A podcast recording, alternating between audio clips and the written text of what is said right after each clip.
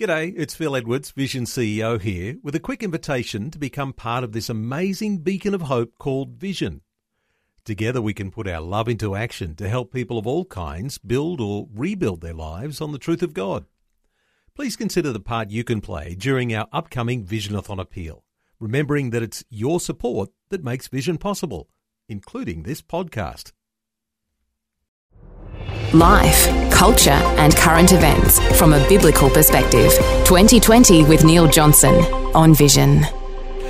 Uh, Let's get a focus on the fact that the conservative side of politics at a state and federal level appears to be in crisis. Uh, some point to the Liberals' devastating defeat in the recent Aston by election. We might wonder about conservative politics here at home and around the Western democratic world. Well, Andrew McColl is back with us today. He's been thinking through these issues. Andrew is Family Voice Australia State Director for Queensland. Andrew, special welcome back to 2020. Thank you, Neil. It's it's nice to be with you again. Hey, uh, Andrew, um, there might be uh, those who argue that the conservative side of politics is not in crisis. Uh, you've got a few thoughts that we'll talk about today. What makes you think that there is a major flaw, a major crisis that's happening right now? Well, as we've been seeing over the last 12 months, it's now the 20th of April, and starting with the last federal election in May last year, uh, Mr. Morrison was well and truly defeated by the Labor Party. The subsequent to that, we've had the Labor Party win in Victoria. We've had um, the the loss of, of the, the Liberals in, in New South Wales. We've had an Aston by election go backwards again for the Liberals. Four out of four doesn't look too impressive. And um, so I think it's only a fair question to ask well, what's happening with Liberals? What's happening with the Conservatives in Australia? And why have they been losing so fairly dramatically?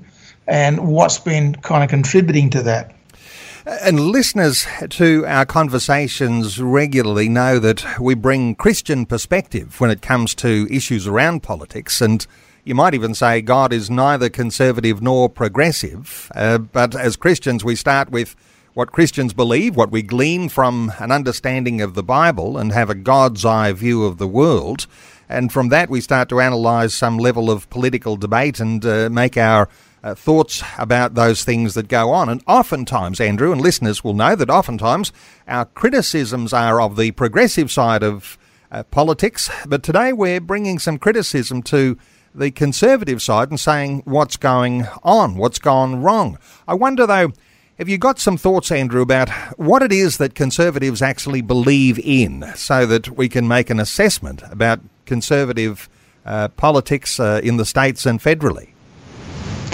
Well, that's a good question, Neil. I think it's it's important to be able to nail those down fairly simply, so I don't give you a kind of a 15-minute lecture on conservatism. But we would generally believe that, that conservatives, and, and I, I classify myself, and you probably do too, as a conservative, that we would believe in the traditional family, a stable law base, small government, balanced budgets, less tax, more freedom for the individual and for the family and for the church. Well, when we talk about what conservatives might believe in, and even as you say those things, uh, those listeners who listen regularly will know we talk about the traditional family. We talk about law. We talk about government budgets and taxation. Those sorts of things are actually really, really important.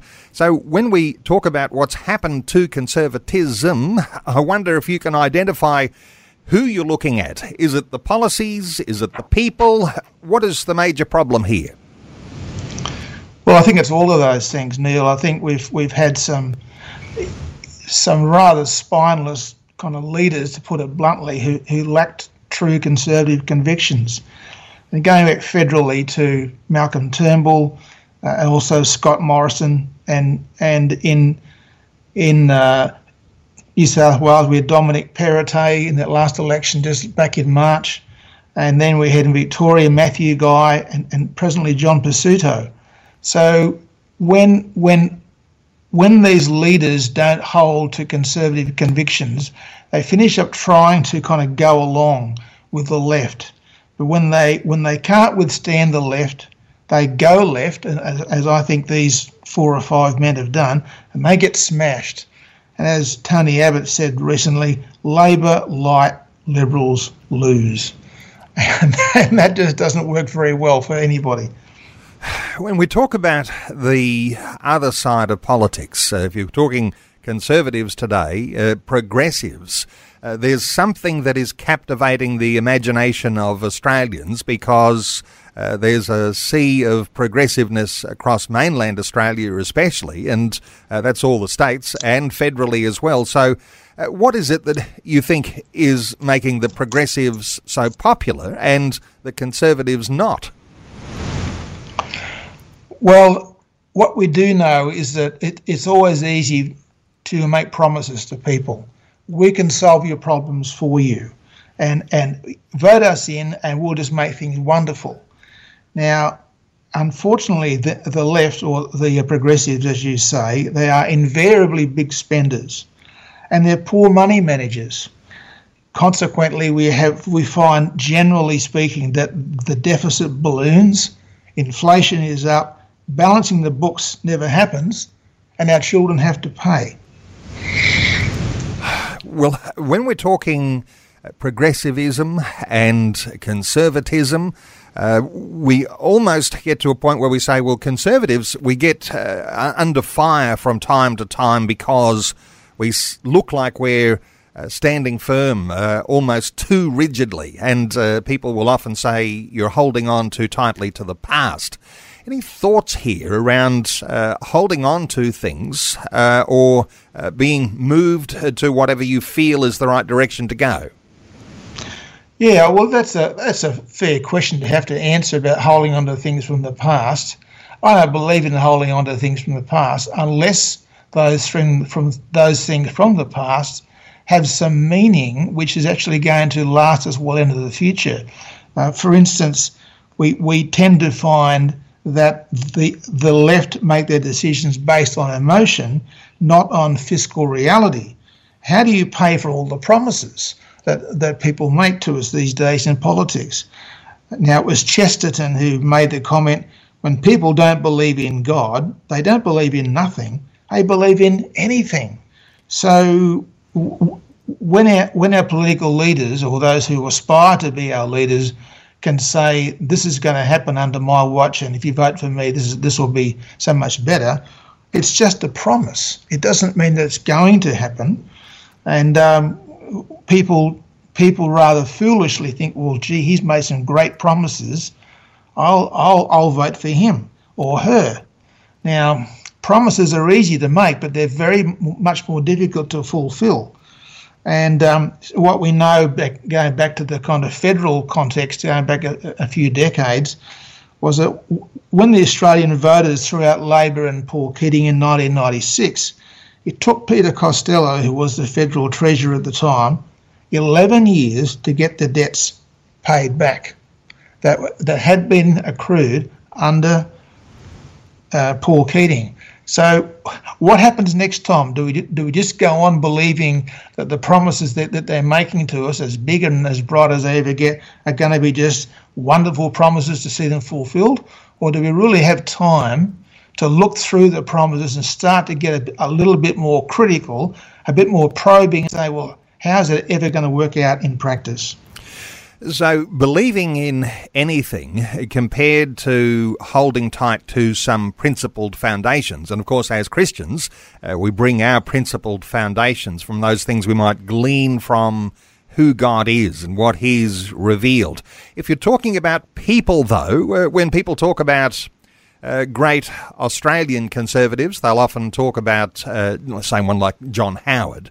Uh, what about other great true conservatives that you might be able to identify to be able to see whether there is good value in the things that they stood for?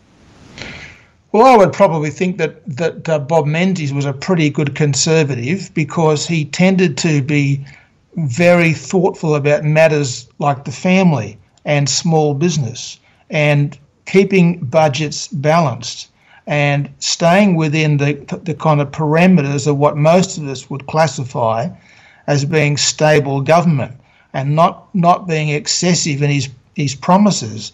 And as he would know in, in his era, um, it, it's, it's much more practical and realistic to look at what you actually can probably do in the next three or five years and, and make some, some gentle promises or gentle claims about the future without without promising people that their future is going to be some kind of utopian vision that, well, frankly, never really works out very well. In fact, it mostly has dreadful consequences.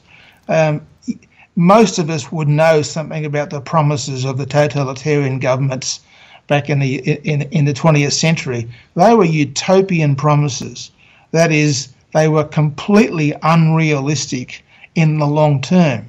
And what those people did get was very commonly poverty, hardship, starvation, and war. And, and, and even more than that, those very governments that promised them that, that wonderful future finished up oppressing those people terribly.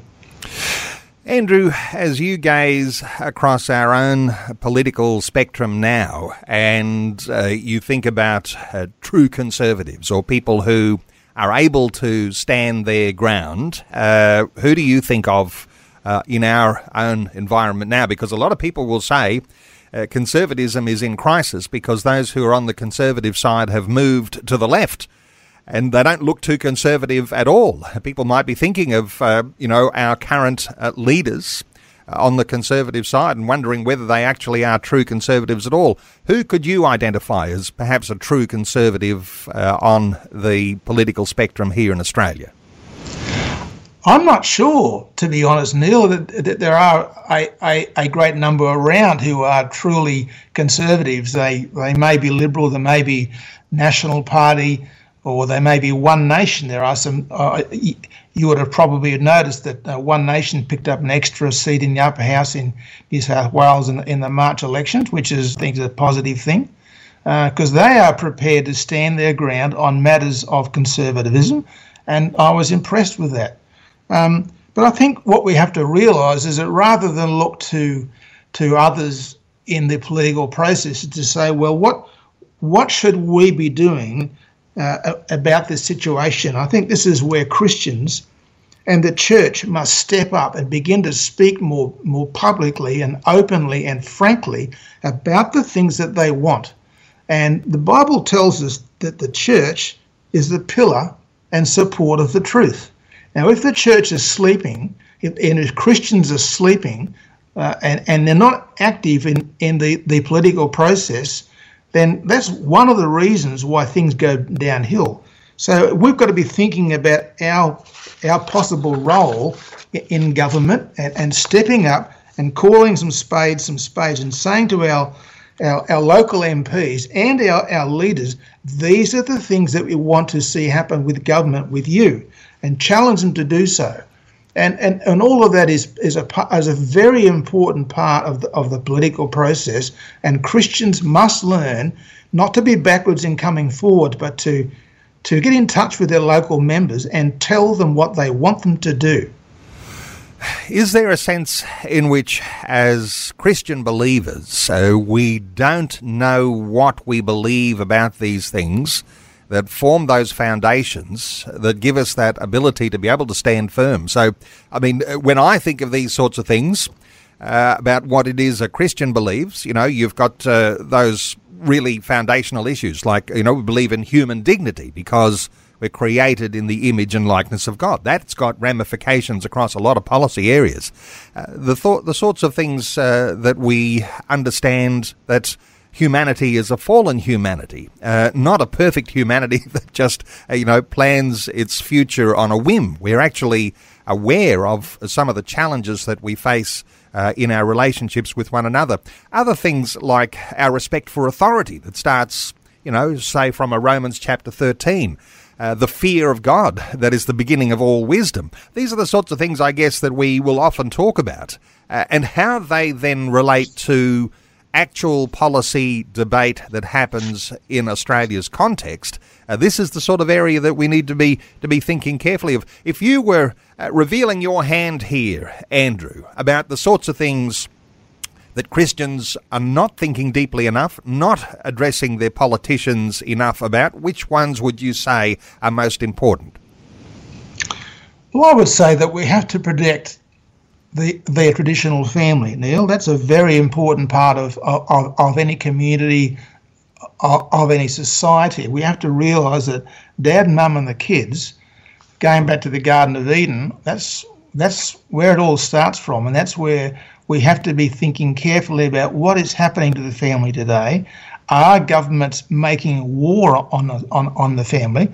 I think they actually are making war on the family, and they're doing it by various means. Uh, you might have heard. You might have heard just recently. Well, I, I just came across a, a, a, document yesterday about about the coercive control laws that have been passed in New South Wales, which is a terrible piece of legislation a brutal piece of legislation, and it's only recently been passed in New South Wales. And in, by by lots and lots of means, various governments, state and federal, are willing to make war on the family. And we have other things coming into this, such as the, the LGBT thing, transgender, and so on, which is getting lots and lots of airplay, but not too many people. I'm glad to see there are now some, but not too many people are saying this is a, a very destructive attitude to say to to to teenage boys and girls, you can change your sex. It simply cannot happen. A boy cannot become a girl, and a, and a girl cannot become a boy.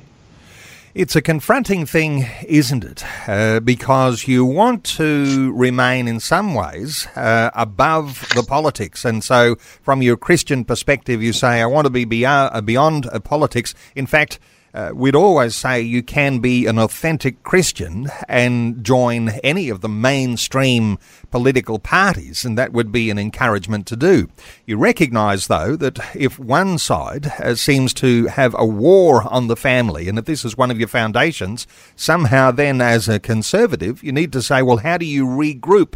Uh, where do you go to to protect the family? And I guess it does tend to lean to one side, and that would be conservatism. So, having a conversation about conservatism in crisis uh, is a major conversation you've got to have. So, uh, before the next election, Andrew, uh, what is it you think that people who are Christian, uh, perhaps leaning conservatively, recognizing there's a crisis, what ought to, uh, what they ought to be doing?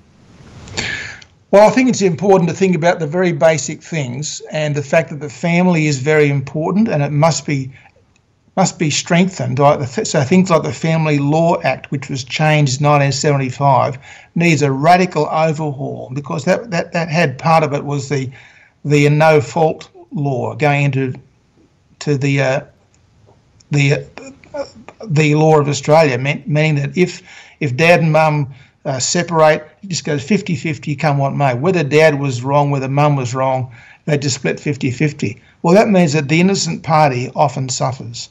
And so the, the Family Law Act needs to be overhauled so that the innocent party is not uh, the one that loses out in that. And, and lots of other things, but I, I think bearing in mind the time that we have, we, we can just put it basically in six words um, less tax, less government, more freedom. And so, that is what we all want to see. So if there's a crisis, uh, if you lean conservatively, uh, you can't uh, you can't avoid the fact that there is a crisis on. You've got to get back to nuts and bolts. How do you do that? Do you think? Just as we wrap things up, uh, your thoughts for for people moving forward? Well, you've got to deal with things like government departments. You've got to think about state and federal it, like like we have six six states, and and they, they all have a a um, health department, a education department, and there's a federal department also. You have seven departments. Why can't we start closing some of those departments? Why does that? Why's it got to be a federal one? We have this needless duplication.